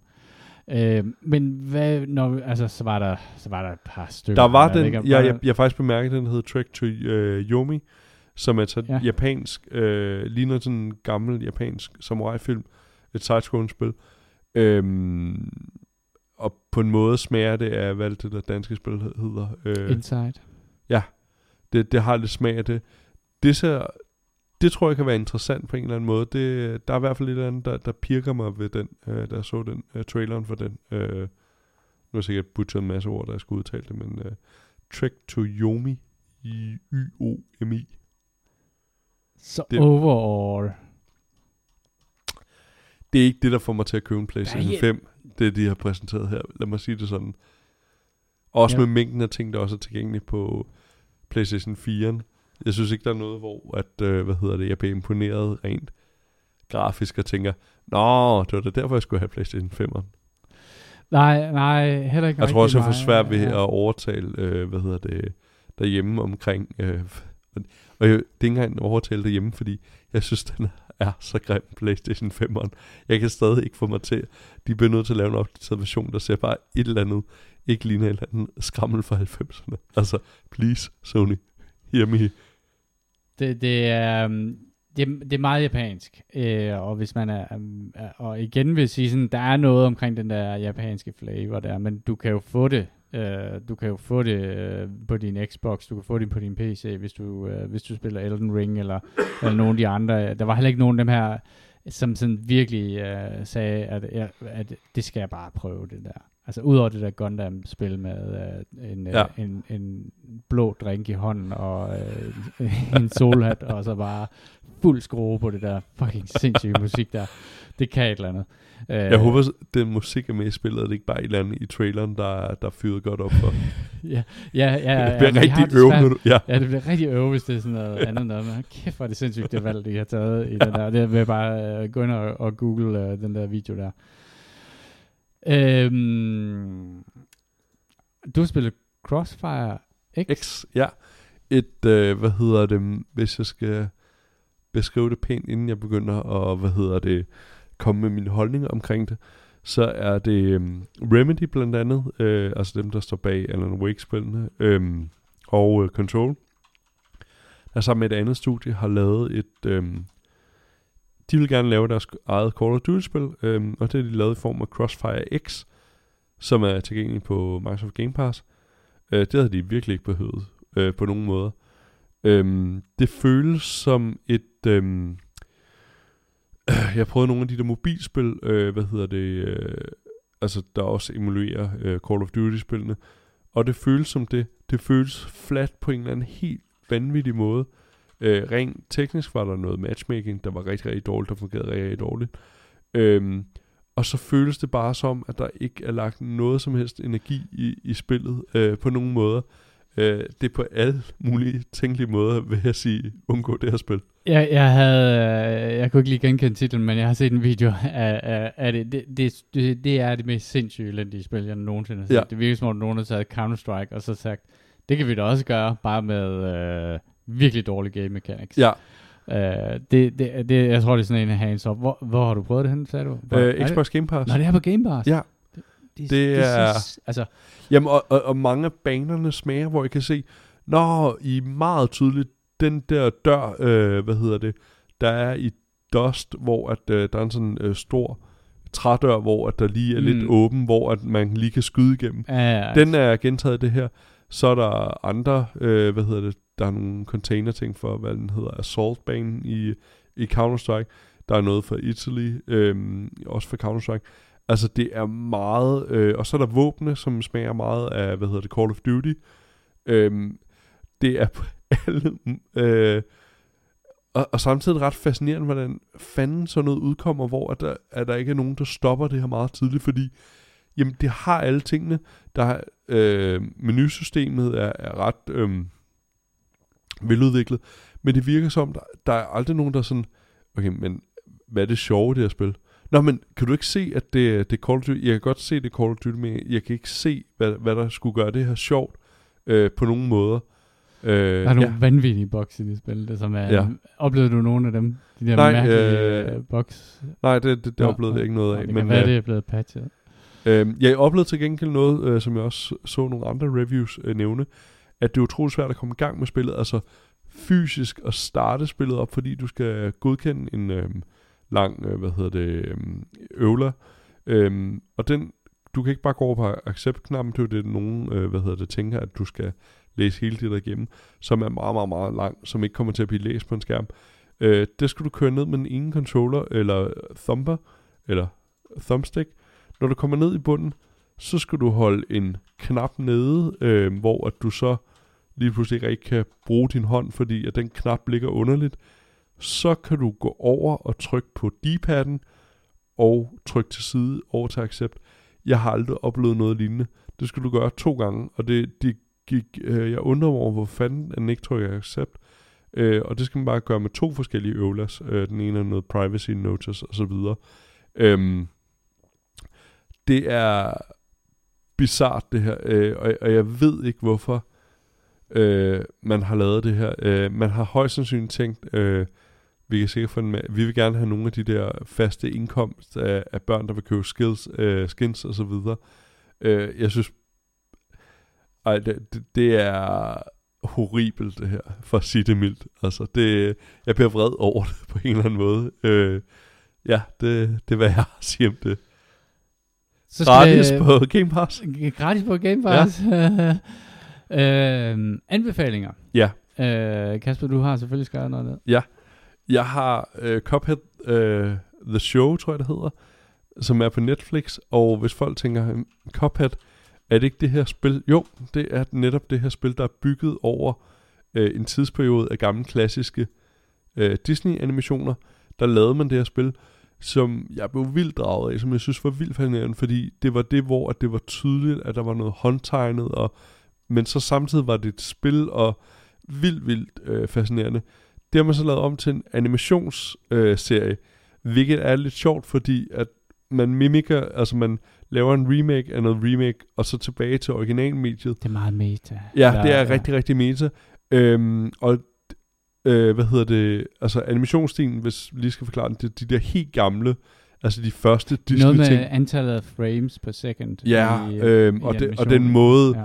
altså at der ikke er nogen lemmer og led og så videre, det, det er alle sammen bløde ting, og de, de står og laver sådan hoppende bevægelser. Altså, det, det er de helt gamle animation. Ja, de det er de helt gamle ja. Disney-ting. Ja. Og det er nu så lavet, øh, altså, og er meget underligt, fordi at, øh, jamen, historien er ikke særlig dyb eller noget. Der er ikke noget, altså, noget dyb karakterudvikling eller noget i det.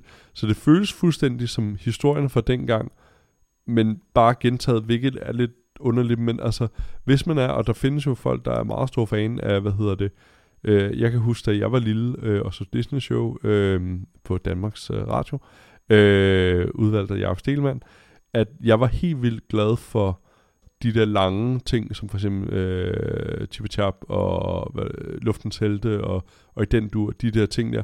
Og jeg havde... Når de så tog sådan en gammel uh, ja, Mickey de Mouse film. Jeg synes, det var noget af det værste, der fandtes. Og det var nogle gange, jeg, jeg gik, og så glemte at komme tilbage til at se det andet show, der kom på. For jeg synes, det var så kedeligt. Men der findes, øh, hvad hedder det, en, en barndomsvens far, var helt vild med det. Han var sådan, åh nu, I skal lige råbe, når det kommer på. Så det, det er sådan lidt forskellige opfattelser af, øh, hvad der er. Øhm, men, øh, hvad hedder det, Atlas var meget underholdende, det er meget farvefuldt og så videre, og, øh, men øh, jeg er lidt skuffet over det, fordi at, og det måske, det er heller ikke, altså, jeg ser meget animation i den stil, som noget, der skal være til børn, og ja, der, hvordan der, der, er, er det til voksne, eller hvordan er humoren? Altså sådan noget Ren and Stimpy, øh, eller hvad, hvad, hvad snakker vi om her? Børn er underholdt af det, men der er også nogle sjove ting, der sker for voksne, men ja, jeg, jeg, jeg, jeg, jeg tror ikke, jeg... Det er sådan en me, lidt meddling uh, ja. anbefaling. Ja, altså det, det er mere, hvis man er til det, tror jeg, øh, til den, og det var fordi, jeg, jeg i min barndom opdagede, at der var nogen, der åbenbart så de der ting.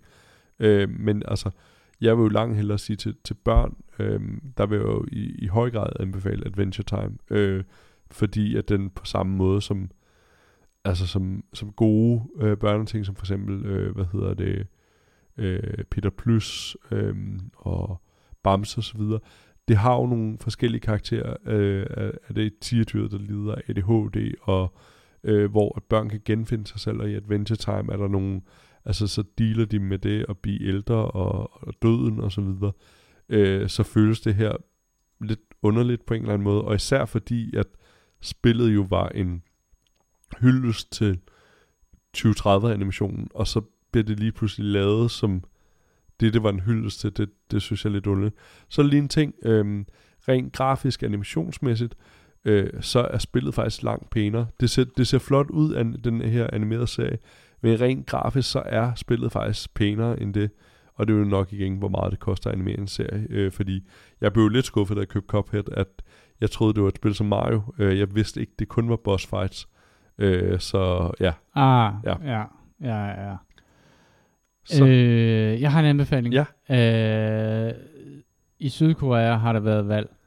Øh, og det, har- det har lavet en valgudsendelse, som man altid gør og sådan nogle ting. Og øh, den øh, grafiske hvad det hedder, måde, de laver det der valg på, er fucking sindssygt.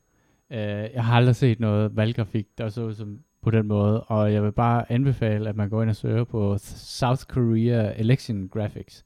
Ja. De har taget alle deres kandidater og, øh, øh, hvad hedder det, øh, hvad, hvad fanden hedder det, fotoet dem ind i øh, game engines, øh, og lavet de mest sindssyge ting, øh, som men er det ikke også det der South Korea News der, som også bruger de der underlige animationer, når der er sket et eller andet? Altså nogle fuldstændig fucked up animationer, det hvor de fortæller en historie. Ja, det, kan, det er første gang, jeg ser det, men det er, altså jeg var helt blown away Ja. over, at man kan lave noget øh, på noget så seriøst som en, en valgaften. At man har øh, kandidaterne til at stå og danse i sådan et øh, Mad Max ørkenlandskab og flyve rundt i mærkelige flyver.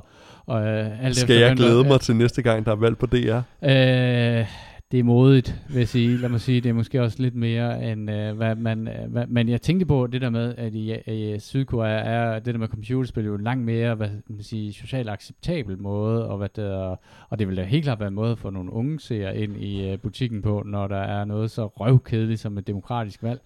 Øh, men, men shit mand, hvis man kigger på nogle af de ting, det er helt skudt af øh, på Coke. Og, og altså, dem, der har pitchet og fået den idé godkendt, altså, jeg tager bare hatten af for de mennesker, fordi det er så sindssygt, det, der, det, det, det grafik, de, gør, de laver der. Det er sådan et eller andet Pokémon-møder og Mad Max øh, møder, øh, ja, et valg, et, for, et folketingsvalg. Ja, jeg skal ind og se det. Det- det, det- det, det, jeg, jeg prøver at finde et, et godt link til det. Ja, det, så smider det, vi det mest, det er på- gået viralt på, på Twitter, og det er sådan, øh, altså det er helt sindssygt. Altså man tror, det er en joke. Altså det ligner sådan, øh, som du ved, i øh, Robocop, Ja. hvor, altså sådan, sådan man vil præsentere et valg i Robocop. Det er sådan, det et sydkoreanske valg ser ud. Og det er en kæmpe anbefaling herfra. Øh, jamen, og så tænker man, jeg kunne godt tænke mig at se det bare, bare kig, uh, kig lige på den af på DR3 eller et eller andet, og så, så tage en seriøs debat om et eller andet. Øhm, Jo, altså, Ja. det, det kan godt være, at man, altså, jeg, jeg ved det ikke, altså, jeg tror bare, at de er bare, de er bare lige et par literationer længere Ja. fremme, øh, og det er jo det der med, at, øh, altså, det, ja, om, om 15-16 folketingsvalg i Danmark, så er vi måske der. jeg har nemt. Du har en ven? øh, en podcast, øh, og, og som der blev sagt, øh, nu vel to gange øh, Star Trek i denne her, øh, en podcast, der hedder Shuttlepod, øh, som er med dem, der spiller Trip og Malcolm øh, fra Star Trek Enterprise-serien. Øh, ja, den fra 2001 til 2005. Øh, hvad hedder det? Mm, som har lavet en podcast. Jeg er kun et afsnit inde, og jeg ved ikke helt, hvad jeg skal synes om det nu, selvom jeg synes, det er lidt vildt, at, hvad hedder det, det er ret fedt, at det er nogle af dem, der har spillet med i serien, som ligesom har nogle af skuespillerne ind og, og virkelig nørder en, en serie, jeg var rigtig, rigtig glad for. Øh, men den hedder Shuttlepod. Der er fire episoder ude. Den er både som normal podcast, men så også som videopodcast, så man kan faktisk gå ind på YouTube og så se den, øh, mens de sidder og snakker, øh, ved jeg synes, øh, især med sådan nogle skuespil, som øh, dem man har set meget, er ret interessant at, at sidde og se, øh, se dem snakke. Øh, det er jo bare nogle tongue heads, men altså, det er jo ligesom P3 jo også øh, laver, øh, der er det ret sjovt nogle gange, for, faktisk at se, se folk i, i levende liv, når de fortæller om. Men Shuttlepod, øh, fire episoder øh, til Star Trek Enterprise Connoisseuren. Fremragende. Den skal du høre, kan jeg høre. Øh, det bliver et kæmpe øh, måske herfra. Øh, jeg tror ikke, ja, ja, jeg ved ikke, øh, det, der er bare sådan, der er visse ting, hvor man kan sige sådan, det virker bare som en, en utrolig stor ting at gå i gang med. Jeg, jeg, jeg kan huske, at jeg så Star Trek, da jeg var barn, og synes jo, det var fedt og sådan noget, men jeg skulle falde Alle på de den. over 900 bøger, der skræmmer dig. Ja, det, er, det gør mig lidt uh, udmattet bare at tænke på det. Men jeg er helt med på, at det er et fantastisk univers. Øhm, men øhm, det må Måske de, det, derfra. det, det, det, det kommer lidt ned sammen med, med alle de spil, jeg har på Steam Kirkegården, som jeg heller ikke får spillet. Kasper, det var fandme hyggeligt. Øhm, skal vi grunde den af her? Jeg tror faktisk, vi blev Ja. rimelig lange også, øh, oven i købet, selvom det bare har været os to. Øh, men øh, så vil jeg sige til lytterne, at øh, husk, at øh, I altid kan finde os på vores hjemmeside. Det er eskapisterne.dk og så kan du også finde os på alle de andre steder, hvor man kan få et RSS-feed ned øh, på sin podcast-player. Du kan skrive til os, så du kan gøre på vores Gmail, som er escapist, escapistpodcast at gmail.com med forslag til spil eller emner. Det var alt for denne her udgave af Eskapisterne. Hvis du synes, at podcasten er god, så del den lige med din, din bedste ven. På vegne af Kasper og mig selv, tak fordi I lyttede med.